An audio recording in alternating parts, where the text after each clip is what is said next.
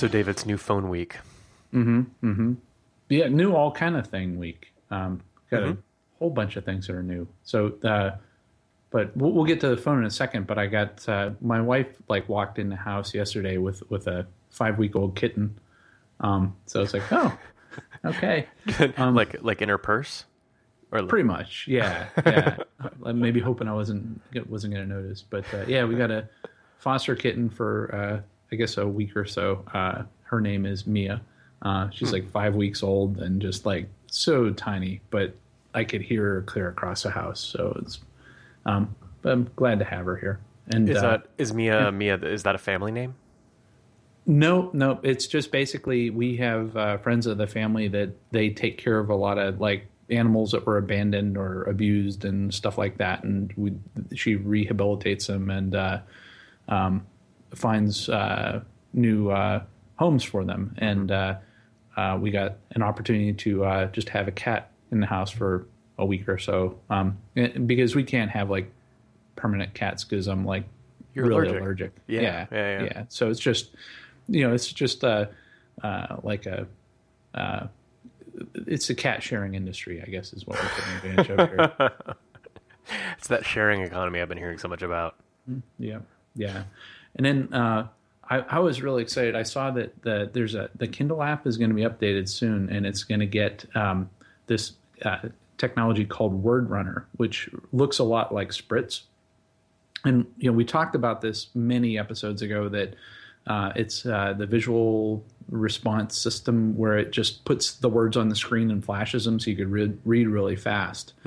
And uh, for me, as uh, who reads really slowly, um, um, I can't wait for that to happen uh, because I, I actually do pretty well with that type of technology. So I, I really can't wait. Oh, that's really interesting because I, I, you know, the transition from physical paper to a Kindle, like everybody thought that that was a very big deal, but I guess it makes sense. So like now it's in software, and now we don't have to be beholden to. Now I don't have to make it look like a book, right? Once I've trained people to be holding this device instead of a book to read a Yep. book. Um, now you can do all kinds of fun stuff like what you're talking about, flash a bunch of words up on the screen, kind of Clockwork Orange style, right? Yeah, yeah. Um, you get away from skeuomorphism, um, and and also um, I think one of the things that they want to be able to do too is have that work on, say, like the smart uh, smart watches. Um, so you could be reading a book while you're like looking at your watch and having the words fly by. And I don't know if I would do that, but it's an interesting use. Oh yeah, it would certainly make boring dinners go by a lot faster. Yeah, let me see what time it is for an hour. Yeah, That's right. yeah. I'm gonna catch up on my Game of Thrones. Yeah, yeah. Yeah, Yeah. and then but in the meantime, I got a new phone. Um, they're like liquidating with all the new Nexus phones coming out. I, I picked up a Nexus Six, the the last year's model, which is like I don't know, less than it was like a ten month old phone, and it was like half price. So it's like, yeah, I'll try this, and it's a the six inch screen with, and it's a humongous phone. Um, which and I was like, yeah, I figure I'll get a deal on it. If I don't like it, I'll sell it or whatever. But it's like, i let me see if the really big phone, if I'm going to like it or not. Um, but what's funny is that now I don't. It's like I can't get used to either one. Where it's like you use the the six inch phone and and it is like you're holding like I don't know like a cafeteria tray. Um, and it, and a very expensive and fragile traffic cafeteria tray that it's heavy and lopsided and will fall out of your hands and shatter on the ground. So it's like you're really careful with it. But a lot of the time, it's like I when I have my f- phone, it's like I, I never hold it up to my head to talk. I'm always using earbuds or or whatever. Um, so you know, it's like we'll see if I get used to it. But um, but what's funny is that with the Nexus Five, it's like I I was like transferring stuff over to the six and everything. I would pick up the five after using the six for a while. And it's like, oh my gosh, this is incredibly small. Who shrunk my phone? And it, it's like, it's, it's like I can't stand this phone. It's too small now. And so I, it was really weird. And it reminded me a lot of when I had the iPhone 3G, where in going to the, you know, like the the uh, Samsung Galaxy S3, and it was just like such a big jump from screen size and resolution. Um, and and like the smaller phone was just adorable. Um, I'm, I'm getting that same sort of feeling now with the Nexus 5 that that form factor is like it's too small. It's like it's fine for a telephone, but not as a phablet. Um, Right. So I don't know. That's interesting. I uh, so as you know, I sat on my Nexus Five, and so now I'm using uh, this kind of spare HTC One that we had lying around, which is uh, form factor wise, it's about the size of like an iPhone six, right? It's not enormous, but like pretty big. Um, Yeah. And that, and what you just described of like a very expensive fragile cafeteria tray, that's ex- that's actually what it feels like. It and it's almost impossible to hold it in one hand and also use your thumb to manipulate it. Um, It's a, it's like a two hander. Um, Yeah. and walking through airports and stuff and trying to check my messages or, or whatever as I'm moving between flights, it was just like really unpleasant. And uh, it made me realize too that like the phone should probably, if it's that big, should probably be weighted to the bottom. Um, because like I was in constant fear of like the phone upending itself in my hand, right? So I had to like prop it up on one pinky and then you know move it. Anyway, the whole thing was terrible. So anyway, uh, I got frustrated with this HTC One. A very nice phone otherwise, um, but uh, anyway, I went ahead and bought a one of the new Nexus Fives because I need my I need my old Nexus Five form factor back. Yeah, I wonder if you'll go through the same thing. It's like, wait a minute, this is too small. Um, I, we'll see. And um, the other funny thing is, like with the Nexus Six that I have, the the back of it is not flat, um, and so it's probably so they could fit a bigger battery in it. So I'm excited about having. You know, they say that the bigger phones can have the bigger battery, so the longer life with it. Um, but it's rounded on the back, and a lot of times I would just have it on my desk and I would like unlock it and, and peck it with my hand. Where now it just it wobbles back and forth uh, because Yep. it's it's rounded. Yep, that also drives me crazy about the HTC One. Like, I don't need a, I don't need this thing rocking on my desk. Like, in fact, it made me realize exactly how often I'm manipulating my phone as it's lying on my desk. Um, yeah, no, I need flat backs on my on my phones. Yep. Yep. Yeah. or I'll just replace the whole thing with like a chip implant. You know. Yep. It sounds like a, something we'd talk about this week, but It does. that, that's not on the agenda. but it's not on the agenda. But okay, so what do we, what do we have on the agenda this week? Oh, we're going to talk about the Apple App Store infection, uh, hacking car dealerships to hack cars, uh, almost Running Man in the UK, and uh, Robot Fuel Challenge. That's an intriguing list this this this week. Yep. Yeah, it's right up our, our demographics alley, though, I think. I think I think you're right. So, um, if folks want to uh, learn more about uh, the Robot Fuel Challenge or register their complaints about their various mobile phones, uh, wh- which website should they go to, Dave? Uh, they should go to dgshow.org. So D is in Dave, G is in Gunner, show.org. Yes, indeedly, doodly. Um, and the cutting room floor, actually, a really good cutting room floor this week. I think um, we've got. Uh, you found these New Yorker cartoons uh, Yeah. that have been like re uh, recaptioned uh, with kind of. Well, I guess the exercise was find a universal caption for any given New Yorker cartoon. Um, anyway, pretty pretty great. Uh, and then uh, somebody found Donald Trump uh, endorsing Red Hat, uh, which was unexpected, but there you have it. And then uh, Yeah. How could he not? how could he not? Actually, that's true. Um, and then a World War II era kind of prop scout plane. Uh, this is a story in Vice, I think, about how a World War II era prop plane ended up uh, being better in uh, at the certain mission in Afghanistan than the extremely expensive F thirty five, which is just a great read, um, especially for anyone who's worked in the DoD. It will it will it will be a familiar story. It's great. It's great. Yeah. Poor F 35. Poor F thirty five. Yeah. Well, the F thirty five program office can go home and cry on a bag of money. Uh, Yeah. for the- uh, they, somebody's made poor. Um, the taxpayer. yeah. Yeah. Yeah. Uh, all right. App Store news. Yeah. What, so what's the deal? So Apple's infected. Uh, they weren't infected. Um, what was happening was there. Uh, there's a security firm that found out that um, there are apps that were getting into the store that that just flew past Apple's security controls. And we talked about this in the past. Of remember the last uh, one of the previous episodes we were talking about uh, people uh, side loading apps because and and oh you should go only get stuff through the app store because it's that's it's all vetted and it's all secure. Um, but there are apps who are actually making it through on the apple app store. And the way they were doing it is with um, the xcode software from apple um, the app designers or the app makers weren't using the official uh, apple uh, code uh, uh, xcode to write the apps they were actually going on third party websites to pull down the Xcode code, which happened to be uh, uh, Trojanized. and and then developing apps that would have that would have malware inside of the apps already baked in. They would upload their apps to the app store, and then people would use them.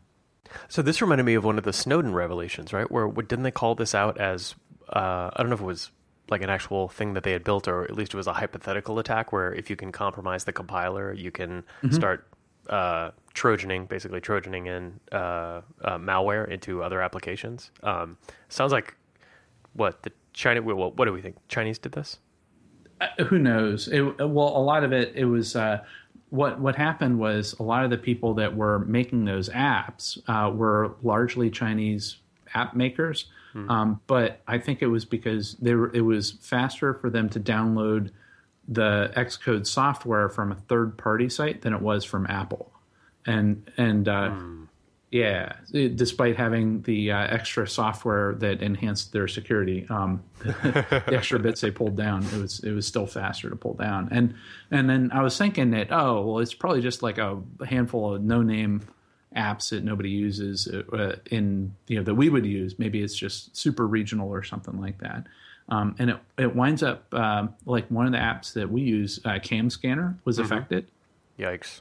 And uh, Angry Birds too, and uh, and then a little while later, there was uh, over uh, that firm uh, went and said that, hey, guess what? We found over four thousand apps that are that were uh, compromised by this uh, malware. Wow, wow. So the oh boy, so the I got I got so many angles on this. Um, well, let me let me start with one, and then I think and I think you've got another line of inquiry. But um, for me, is Dave, am, is am I a terrible person because if I go through an app store, whether it's Google or, or Apple or whatever, and I see an interesting looking application from uh, not a company, but also so, uh, okay. So let me let me. I'm trying to let me let me say this in in, in a different way. Um, if I'm evaluating which whether I want to install an app or not, um, I look at the following things: the quality of the icon mm-hmm. on the on the App Store, the number of ratings and mm-hmm. the quality of those ratings, right? So like four or five stars, something like that. And then I also look at the maker name. So like if it's some dude, I immediately get suspicious. Versus if it's a company name, I have a little bit more trust in it. And I'm now examining my assumptions there. And like if I saw something with like a crappy or a slapdash icon, um, very few ratings, and like a Chinese name, mm-hmm. I basically treat it as if it was malware. Like I, I, I'm super suspicious of it, and I'm now checking my my assumptions here, and I'm like, okay, that's like, is that racist or is that just like good judgment? Yeah. Well, do you know who makes uh, the cam scanner software? Yeah, I don't know if I want to know the answer to this, but go ahead and tell me. Uh, Int Sig software. Uh huh. Okay. Not SIGINT. Not SIGINT software. IntSig. Totally, totally uh-huh. different guys. Those are the bad guys. Is, a, a wholly, a wholly owned subsidiary of the People's Liberation Army. yeah, they were probably in this smoke-filled room. What do you want to call it? SIGINT software? No, no, that's that's too obvious. Let's, let's, how about IntSig? Yeah, let's do that. Yeah. Mm-hmm. Okay, so the, so but you you share my my skepticism, right? And, and, and, you know and you know the the criteria that I'm talking about, right? Like you run through your kind of mental checklist mm-hmm. as you're going through the app. Like, is this thing going to set my house on fire? I'm not sure, and all I have to go on is like the icon, the name of the company, and the number of ratings. Like that's a yeah. that seems like or not the, a great the, system. Yeah, some of it could be, or it's like the permissions.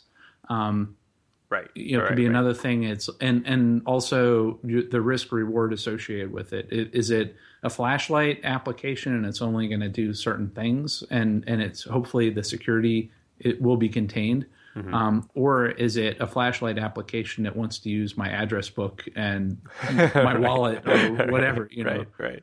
Yeah. Yeah. Um so the, so I you know so the can DG show answer to this is well just open source it like make sure the code is open source right?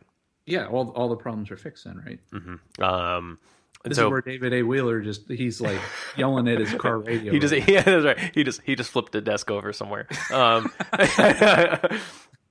Because I, no, because the, because open sourcing is not enough, right? Especially all, this is always true, and then it is especially true when we're talking about an intermediary, right? Because the number of places where something can goes wrong include between the source code and being installed on your phone.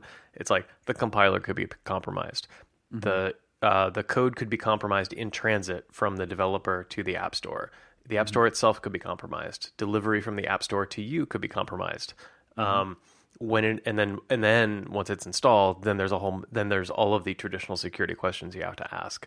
Um, and so, like, is open source enough? No, obviously not. There's also um, you need a repeatable build, right? You need, you need like non-repudiation on okay, here's the source code, and then here's the resulting binary, and here's the proof that we got from here to there, right? Like that's you need that kind of that that, that kind of assurance. But even a repeatable build process doesn't solve the compromised compiler process, right? Um, well, I guess unless you had two compilers side by side. So, okay, so in other words, in order to install, You got to verify the compiler first, exactly. So, um, and then keep working backwards. yeah, and it's and it's and it's turtles all the way down. And so now suddenly, in order to install Angry Birds 2, I need to have two Macintosh Pros running two simultaneous compilations of the source code. I mean, it's just crazy, Yeah, right? At Like- least two. at least two. Yeah, yeah, yeah, yeah. Um, I it, ju- there is absolutely you know we talked about that essay from uh, um, from Swift on security uh, in an earlier episode, and it's never been more true. Like there is zero chance that the average consumer, least of all, you know, least of all us, and then even like a security expert has basically zero chance of effectively evaluating their risk when using uh, like an app store or any of the existing kind of mobile ecosystems. It's a little bit crazy. Yep. Yep. No, that's you're totally right. Totally right. Anyway. There's a lot of trust involved, and you know, I guess the big buzzword here is a uh, software supply chain, Yes, yes, securing the software supply chain. and and it's more than just the app too. That and it could be the, a combination of things. Like maybe what you, uh, maybe the app you could be crafty, right, and have an app that on one handset is perfectly fine, but the combination of the firmware on the handset with the specifically crafted malware for the person you're targeting would trigger something. Uh, but it would go undetected on everybody else's phone. Right, right. I was also thinking too about you could have a an ostensibly innocuous app, and then through some clever set of in-app purchases, you could actually unlock a uh, kind of malware behavior. So, but this problem isn't just specific to software to either, right? Um, I mean, this is here we're not just talking about like app stores and, and putting apps on phones. I mean, there's actually a this problem of the security of the supply chain affects uh, anything with software in it, right? Like including automobiles. Yep. Yep. Yeah. Yeah. So there's there's a new thing um, that a new hack technique. Uh, we we talked about this a couple of weeks ago, where uh, was it 60 Minutes or somebody like that. They they did a thing where they took over uh, some hackers took over a car that somebody was driving um, using OnStar.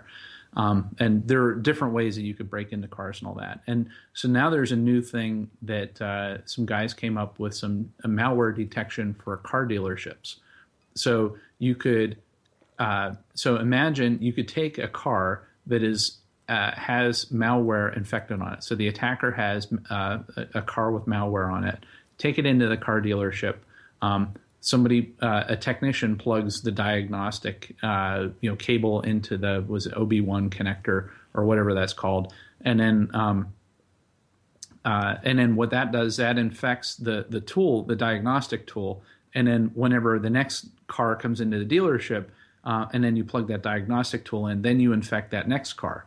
Um, and I was just thinking that, you know, my guess is that like car dealerships and, uh, are probably not super great when it comes to security inside the shop. Like they may be fine where you do the credit card processing, hopefully. But imagine for like the car dealerships that are just like, you know, Joe's garage or something like that, where the you know the guy you're lucky if he even has a password on his Wi-Fi router, you know, the links that's in, in, that's connecting the garage to the um, so he could listen to Pandora or something while he's working on the car. Um, so yeah, to me that's super scary too, and and that's another attack surface that I think is it could be lucrative, um, but but we'll see. What, what do you think? Um, yeah, well, and I, I, I think again, I, I think about the poor consumer who has absolutely no way of effectively managing their own risk. Right. Um, A lot of people don't even realize that things are running software. Right. Um, You ask Oh, the yeah. average person on the street, and it would never occur to them that that there is software in their car or that that software could be updated, right? Yeah. Um, and so there's you know there's one school of thought here which says that you know well all and especially in light of the Volkswagen revelations um, from a couple weeks ago like oh well all this stuff should be open right? We should have Eben Moglen did a whole I think it was in the Washington Post he did an op-ed about you know that if all this code was open source then we wouldn't have this problem of people gaming the system or, or messing with the software or what have you. And that may be true as far as it goes um, but even if the software is open source, it still relies on a kind of educated, fully informed person operating and maintaining the car to keep things patched and all the rest of it. Like it turns the car, it takes all the problems we have with like laptops today and just brings it to automobiles, right? Um, Yep. Even with an open source actually doesn't solve that that set of No. problems, right? No, it's you're you're going back to the supply chain. You can have Yep. open source that is compromised because it has a, a weak links in its supply chain. hmm Yeah, yeah. Now that said, uh, I mean, uh, we just not we just invoked open source as a uh, as not a solution, but it is true that at least with open source, you stand a fighting chance at having having figured out whether you're compromised or not. Um, Most of the you know if it, if you got proprietary software in your car or just like in your in your laptop, if it's proprietary software, you have zero chance of figuring out wh- whether you've been compromised. Um, You at least have the opportunity to discover the problem and fix it if it's open source. So it it's not like open source doesn't do anything. It's just it's a half step towards a, a fuller solution. And honestly, you know, this is none of none of the solutions thus far proposed to solving this problem are particularly great because a lot of them involve um, having to establish chains of trust. Um, and of course, chains of trust have to end somewhere, right? Um, and so, uh, a lot of the, you know, a lot of the, like Microsoft, for instance, wanted to solve at least part of the malware problem with operating systems by rooting the chain of trust with them uh, which means that basically you need permission from Microsoft to operate any software. Um, That doesn't sound like a great idea. Um, and so, uh, yeah, basically, it, this problem is gnarly and intractable, and all the solutions are extremely labor intensive and require a very well educated and vigilant set of users. Um, none, Yes. of, none of which we'll get in the near future, I'm afraid. Well, and also the the there are super fundamental problems with the way cars are designed now electrically with like a, a com, like a CAN bus and how like you're basically using like uh it's like a, a, a, a an Ethernet hub um, with no encryption and everybody can see everything and you're using Telnet uh, in your car. Um, it's you know it's so weakly secured. So if so something gets compromised, like somebody hacks your radio, um, it could it could get into the braking system. that sounds great. That's, yeah, that's yeah, and it's and it's because it's using uh, technology that is what 20, 30 years old that people oh computer in a car? No way you know or you know that this level of sophistication was never planned for and the security hasn't caught up to that. So I, I think this is going to be another um, another thing that's coming as far as like from a security standpoint and liability standpoint where you have all these car recalls um, for for safety. I, I, you may have the, the same similar things for security. And and how do you how do you patch a car for uh, a 68 Camaro right, right. Well, this is where I was going. Like, at what point does Ford announce that, um, you know, like the uh, you now have a lifetime subscription to the Ford network, which is going to like wirelessly update the firmware on your car? Um, and then how long before somebody compromises that? Right. Yeah, yeah, and or like look at your like you see all this stuff with uh, stage fright uh, on your Android phone, and we're having a heck of a problem with just the telephones, and that's a much simpler problem Right. uh, than the cars, and because you're going to keep a car a lot longer than you're going to have a cell phone, and maybe maybe putting my conspiracy hat on.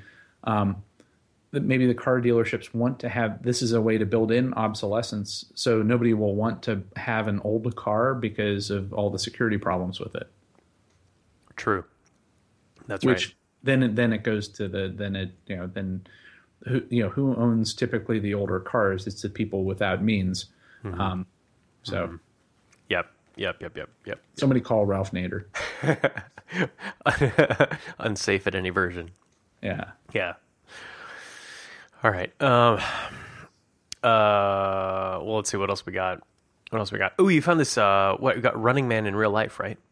Yeah, yeah. So um, our, our UK friends, uh, I'd love to get some feedback on whether you like this show or not. Um, so uh, the BBC has this show called Hunted. It, it's a reality TV show, uh, sort of like a I don't know some sort of uh, game show or something. But they basically give they you know people sign up to be on this show, um, and you know well in advance, and then all of a sudden they get a call and and saying that in 48 hours um, report here and you know with no warning Mm-hmm. they show up um, they hand them $700 cash and and they and a one hour head start and they say disappear and um, their task is to be uh, not be able to be found for 28 days Huh. So What think you- about that. What Yeah. would like what would you do? I don't know what I would do. Like or you know, so it's like seven hundred dollars. You you can't live on seven hundred dollars for a month. Mm-hmm. Um, do you? So you got to find a job, which means you may need credentials, or or you Mm-hmm. work under the table, or where are you going to stay? And um, and and what if you go to stay at relatives? Well, people they're going to know who your relatives are. So it's it's basically a team of like former um, uh, you know police officers and investigators and you know people that would track down like pedophiles and criminals and you know they just literally unleash the dogs um, where it's like oh i have a cabin in the woods i could stay there they probably know that you own a cabin in the woods Right. so i don't even know like wh- where would you start Um. So what is the name or, of or maybe game? you don't want to disclose that right now well, I was in gonna say, case you get called up yeah, it's like you never know, and you might need might need to get into a jam. Um. or, or you get your 48 hour notice to report Yeah, that's that. right. That's right. Well, so and the name of the game is what? Migrant Worker. Was that was that the name of the game? I mean, uh, so I was reading this and it was like, and it was kind of like fantastical. I was like, I was like, man, that's that's kind of like really exciting and kind of like a but like this is like this is literally what happens for like millions of people around the world, right? You know, looking at all the um, all the migration in Europe and all the migration in the United States. Um, like that's that that is actually what happens like somebody sneaks across the border um, with 500 bucks in their pocket and they have to do this all the time um, and so it seemed I don't, I don't want to. I don't want to be too gloomy about it. Maybe coming off of that secure software supply chain conversation has me a little bit negative, but um, uh, it seems uh, that that is that is a that a situation like that is like a real crisis that like millions of people are living through right now, and it's a little bit like ghoulish uh, to actually make a game show out of it. Okay, so well, or in other ways, the you know the other side of it is to put a light on that to show Mm-hmm. for people that don't live that every day. It's like, oh my gosh, this this Right. could happen to me, or Yeah. you know, Yep. and and so it really maybe it gives people a greater appreciation for what people go through. Yeah, yeah, yeah. No, that's true. That's true. I think chances are pretty good they haven't contextualized it quite like that, but I, but I, No, yeah, it's yeah, probably no, all take- about the ratings, and, right, right, right. you know, yeah, yeah. No, I take your point. yeah. Yeah. Um, but okay, so now take the take the Debbie Downer hat off and put the put fun guy hat back on. Um, I would take the seven hundred bucks in cash and go run to wherever all of the undocumented workers are, right? Um, and just like I don't know, hang out in front of a Home Depot or something, right? Um, Mm-hmm. That's that's probably what I would do. That's probably what I would do. Yep. Yeah. I don't know. What about you? Yeah, I don't know. It's like I, it- that. That sounds like a great idea. Um, and you know, and and I and I wonder too. It's it. it I, I don't even know where I would start. Like I, I think that's a great place to start where you mentioned. Um, but I don't know what else I would do. You could like hide in your own attic, Yeah, And I just, mean that could be. Who just like take a lot of naps. Yeah, yeah, and it's and it's 28 days. It's not forever too. So you could, you know, it could be the kind of thing that yeah, I could do whatever. I could I could sleep in a tent for 28 days, but um, you know, and, and buy enough rice or something. I, I don't know. Yeah, I would love to hear from listeners what their strategies would be as well. Yeah, you know what you could do with the seven hundred dollars? Uh, get seven hundred dollars worth of Bitcoin. Now you're thinking. Mm-hmm. Untraceable. Yes. Yes. Yeah. Yeah. So um, that's that's an, moving on to the next item is that uh, the Commodity Futures Trading Commission has uh, officially recognized Bitcoin as a commodity. So what does that what does that connote? Like what does that Uh, what does that then do to to Bitcoin, or like does that mean it's regulated now, or Um, I, I'm sure that's a way for people to. This, so there's money in it for somebody in order to take a percentage from a transaction fee standpoint, but mhm, mhm. it's just a way. You know, it's categorized a, as a commodity, so people could uh, buy and sell it just like crude oil or wheat, or do speculation and uh, you know uh, probably buy futures on Bitcoin. right, right, and because it's the Commodity Futures Trading Commission that that made that announcement, I'm, I'm suspecting that also this gives them a chance to, or this gives them the privilege of like intervening if somebody's doing like futures manipulation or something like that, right? Yeah, yeah. Good. Well, okay, good for the Bitcoin market. Maybe that'll uh maybe maybe getting a sheriff in town will uh will smooth things out cuz that that market's been pretty volatile, right? If I Yes. remember. Yeah. Yeah, yeah. Absolutely. Yeah. Yep. Yeah. You know what else is disruptive? Hmm. Amazon. No kidding. No Yeah. kidding. So have you heard about Flex? I have not. What is this? So Flex is uh, so this is a new thing they're trying out where um, they're basically Uberization or Uberizing uh, package delivery. So um, instead of somebody being like an Uber driver and just you know just uh, going around driving people around, they can go to an Uber or they can go to an Amazon warehouse. Uh, I guess take a number. Their number gets called. They're handed a bunch of packages, and then they go from the warehouse uh, driving around town to deliver the packages, and then they can make eighteen to twenty five dollars an hour. Huh. You know what's interesting about calling it Flex? Um, I, I just noticed that the the the marketing of this, like calling it Flex, it's obviously branded to cater to the people being employed by the service, as opposed to the package delivery service from the consumer point of view. You see what I'm saying?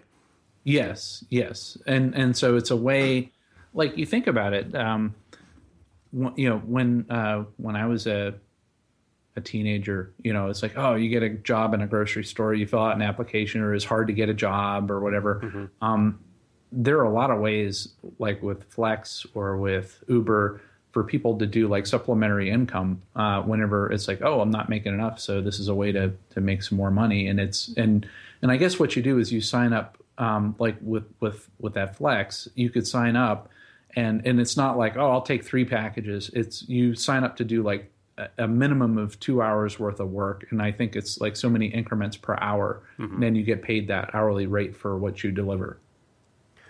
So I see this as as well. I mean, it's basically Mechanical Turk with people in cars, right? Yep.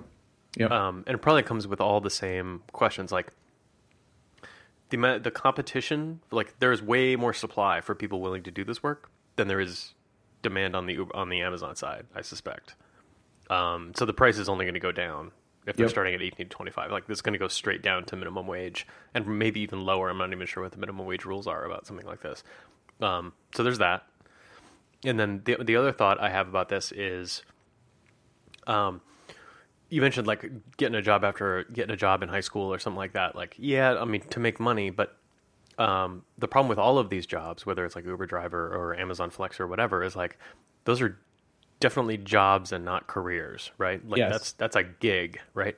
so Yeah, that yeah. better be. You better make super sure that like Amazon Flex is like a side hustle, right? Because like because the wage could change any moment, um, the availability of work could change at any moment. Um, Mm-hmm. That's not something that's going to catapult somebody into the middle class, right?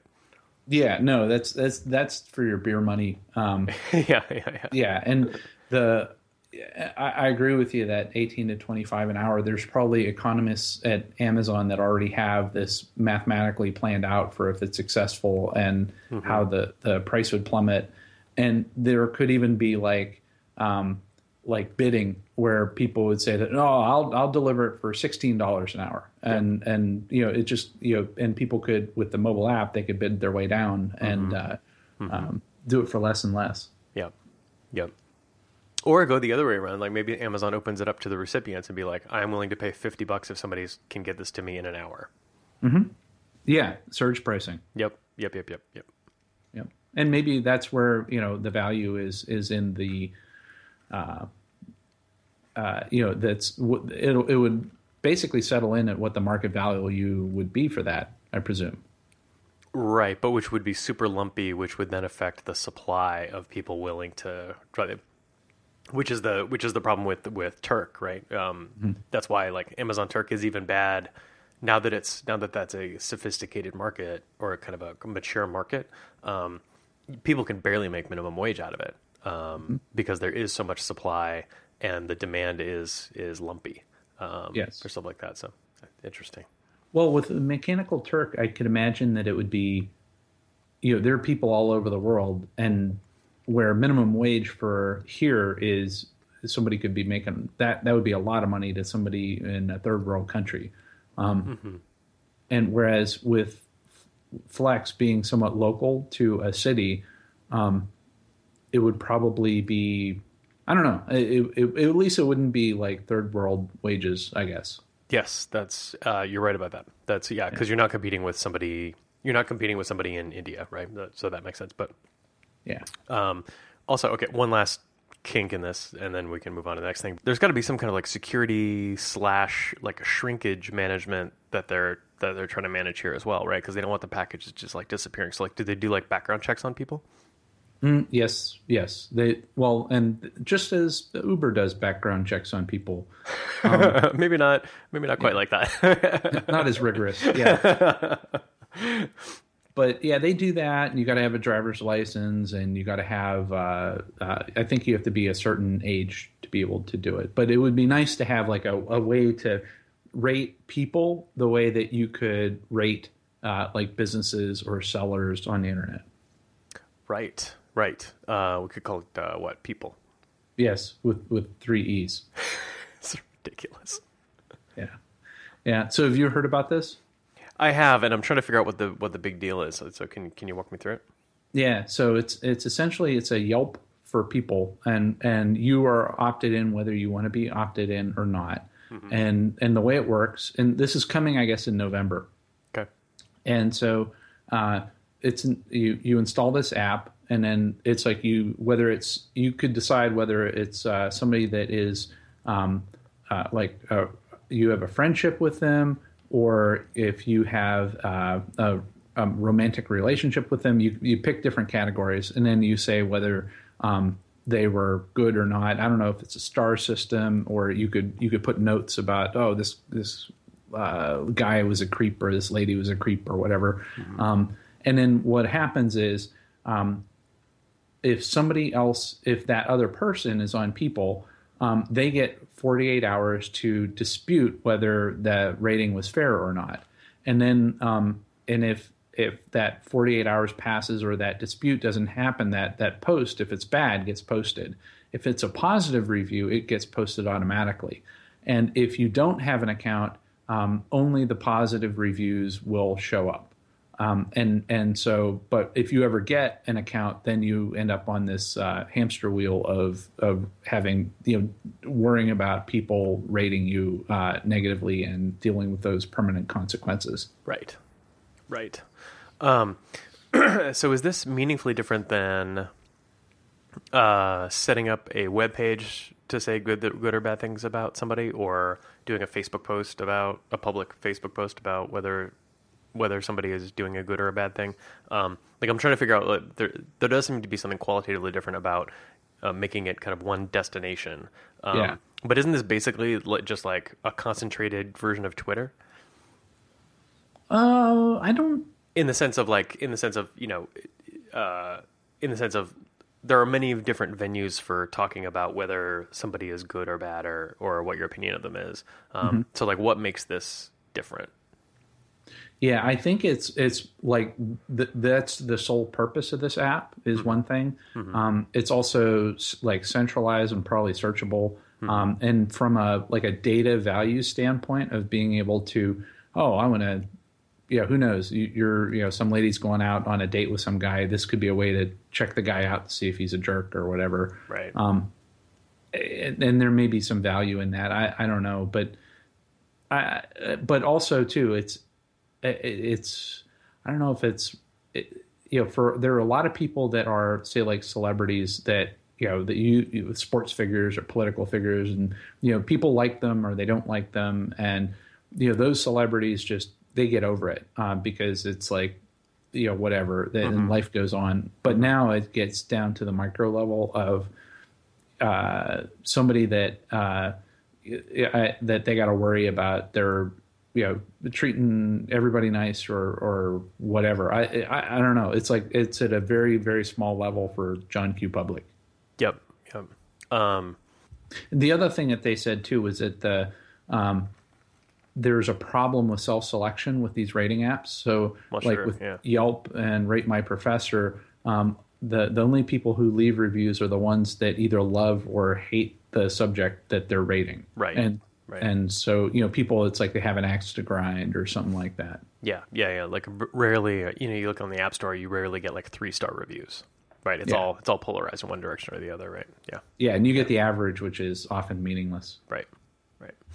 Um, man, I don't. So so is it? I, so I was relieved to hear that I needed a Facebook account uh, to get involved in this. Um, it says I don't have one. I've kind of opted myself out, which is great, and the system yeah. in that sense is working as designed. But um, do I care? Uh, like if the, if there's a Peeple page about me, um, and people are saying all kinds of bad stuff on me, uh, whether it's deserved or not, like to what extent do I care? Like, is do I have the ability to opt out? Not in the sense of like delete my profile from the thing, but do I have a sense of like in my life I can just opt out of this, right, and just pretend the site doesn't exist? Yeah, mentally you can. Mm-hmm. Um, I wonder if legally um, somebody could just sue that company and say that uh, you know the, the what is what is the European uh, right to be forgotten? Uh, right, you know, right. that they could say no, I don't want to profile. I, I, gave you no permission to use my name or likeness. Um, so to me, that could be like a lawsuit waiting to happen. Right, and there's also going to be like a libel slander thing, which is, I guess, why they have that 48 hour. Yes. Yeah. Yeah. Yeah. I, I don't feel like the world's enriched by having this tool around. How about that? I agree. Yep. Okay. Um, but you know, you know what will enrich the world, Dave? Uh, the OpenOrg uh, uh, chat coming up. Yeah. So what's that? And you're going to be you're going to be in on that, right? Yep. Yep. So that is going to be on October eighth. Uh, so I will be doing that. And um, if anybody has noticed, uh, we've been kicking out episodes like crazy. That's right. It's, it's, so did you like outsource this to like Foxconn to like make all these the, the episodes to get them out uh, out the door so fast? Or the the entire DNG tool chain has now been outsourced to Amazon Turk. So this is nice, nice, yeah, yeah, um, yeah. And the whole reason why we're doing that is to with the me being on the OpenOrg uh, Twitter chat on October eighth, we wanted to um, hurry up and get episode 100 out. Um, uh, very quickly uh, in uh, celebration of, of that. So, which is the episode that we have uh, Jim Whitehurst on the uh, episode. So that should be coming out in a matter of days. So stay tuned. Yeah, I'm really looking forward to that. This uh, we've had that interview sitting in the can for quite some time. I'm I'm really I'm excited about getting that out the door. And I couldn't think of a better person to do episode 100 with than Jim Whitehurst. Yep, so that's great. That's great. Yeah, right on. let's see. Well, we got some. Uh, we also got some public sector news here, right? Yeah, yeah. We got a couple things left, and then we'll wrap. Um, yeah. So uh, one of the things I saw from Mark Hilberger is he mentioned that uh, uh, the cybersecurity czar for uh, the White House. He said that north of eighty percent of intrusions rely on known fixable vulnerabilities. It stands to reason. Yeah, stands to reason. I mean, because because uh, if they're unknown, un, if they're unknown vulnerabilities, then uh, chances are very low that somebody's going to use them, right?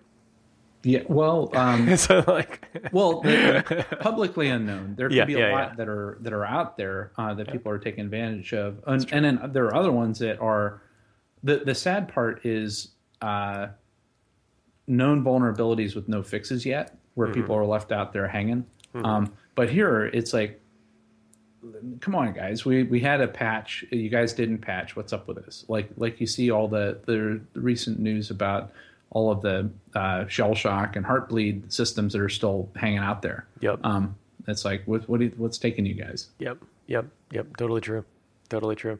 And uh, this leads us to the next item which is uh, which is the statistic that a third of dod software vulnerabilities come from security software itself. Wow. Um, which is a nice little like irony of the week award. Um, yes.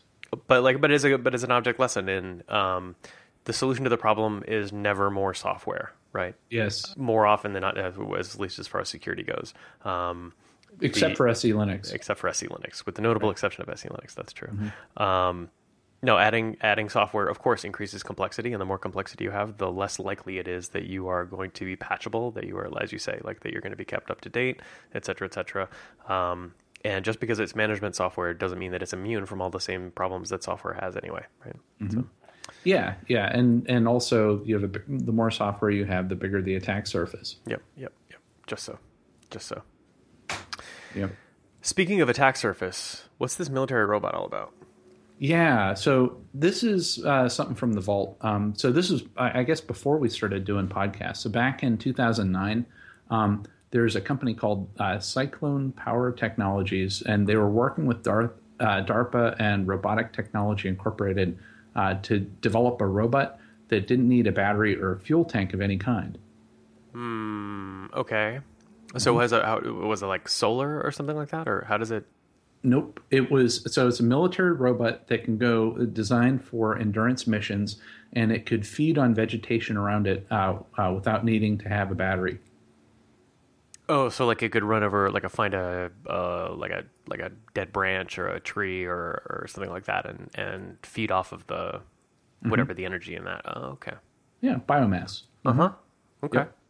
Yep. Okay. And and so then so what's interesting about this is it uh, it it uh, it it had it has like a chainsaw on it. Oh, okay. Yeah. So it's so you got a robot that eats biomass. It has a chainsaw on it, used by the military. Um, Yeah. it's a vegetarian, right? Maybe. Maybe. Um, yeah, yeah. And so then people were like, I guess what happened, and this is back in 2009, people were, were freaking out um, because they're worried about what, what what's going to happen if it's, you know, you could program it to eat humans and, uh, or it could go around on the battlefield and eat the corpses of humans or eat live humans where, and, and so this is like a movie plot waiting to happen, right? oh Um, yeah. Yeah. Yeah. yeah. Yeah. Yeah, the, the robot's name is is called Eater, uh, E A T R. So the energetically autonomous tactical robot. Uh, yeah. And movie title, built-in movie title, right? Yeah, inner Two. Um, imagine the world. Um, right, and so yeah, and so uh, so all this press, you know, so people were freaking out, right? And and so wait a minute, you got this thing that eats biomass as a chainsaw on it. Um, and and so you know, speaking of quotes of the week, uh, so the Cyclone CEO um, said in a press release, "We completely understand the public's concern about futuristic robots feeding on the human population, but that's not our mission." I'm glad he got that out of the way. Right? And and then so then the next thing is uh, so he he goes on to say we're focused on demonstrating that our energies can create uh, usable green power from plentiful renewable plant matter. Uh, the commercial applications alone for this earth earth friendly energy solution are enormous. And yeah, and and we're keeping the chainsaw on the thing. We feel like the chainsaw is really important. Yeah, yeah, and it says uh, uh, the company estimated about 150 pounds of vegetation could provide sufficient energy for 100 miles of driving. So, how much do you weigh, Gunnar? Uh, yeah, I weigh about uh, that's about a gunner, approximately one gunner. You weigh about 100 miles. Um, I weigh about okay. hundred- It would take uh wow, so it would take what three of me to get to Houston. Um, that doesn't seem efficient at all. Actually, 150 pounds of vegetation is is like is like that's a bunch. Yeah, it's yeah, it's a yeah, yeah. You need to like, I don't know, yeah. Um, but I guess if they're if you get rid of all the people, then the robots aren't necessary anymore. but, yeah, unless they could eat other robots. Yeah, I just yeah, I, I'm I I'm I'm with the hysterical public. I, I don't like how the incentives are aligned for this robot. Um, like you give it you give it a weapon and the ability to feed on human beings, and like you better be super sure about the little uh, Asimov's law module in that uh, in that software. Like, That's that's you go back to the supply chain. yeah. that's right. Bring it full circle. Yeah. that's great. So it winds up that uh, yeah, as as as far as uh, you know from this article, I, um, um, I, I have it in the show notes that uh, uh, th- this whole thing was scrapped and Eater is no longer being developed, as far as we know. That's right, and we won't find out until it's too late. Mm-hmm. Yep. Yep. Yeah. All right. Uh, so, Dave, um, unless we're thrown into the gibbering maw of Eater, uh, where where do folks go for uh, for more information? there won't about... be an episode one. That's right. Right. Uh-huh. Yeah, they, they what they need to do, they got to go to uh, dgshow.org. So D's and Dave, G's and Gunnar show.org. Awesome. Uh, thanks, Dave, and uh, keep an eye out for robots with chainsaws. Yeah, absolutely. Stay safe out there, people. Thank you.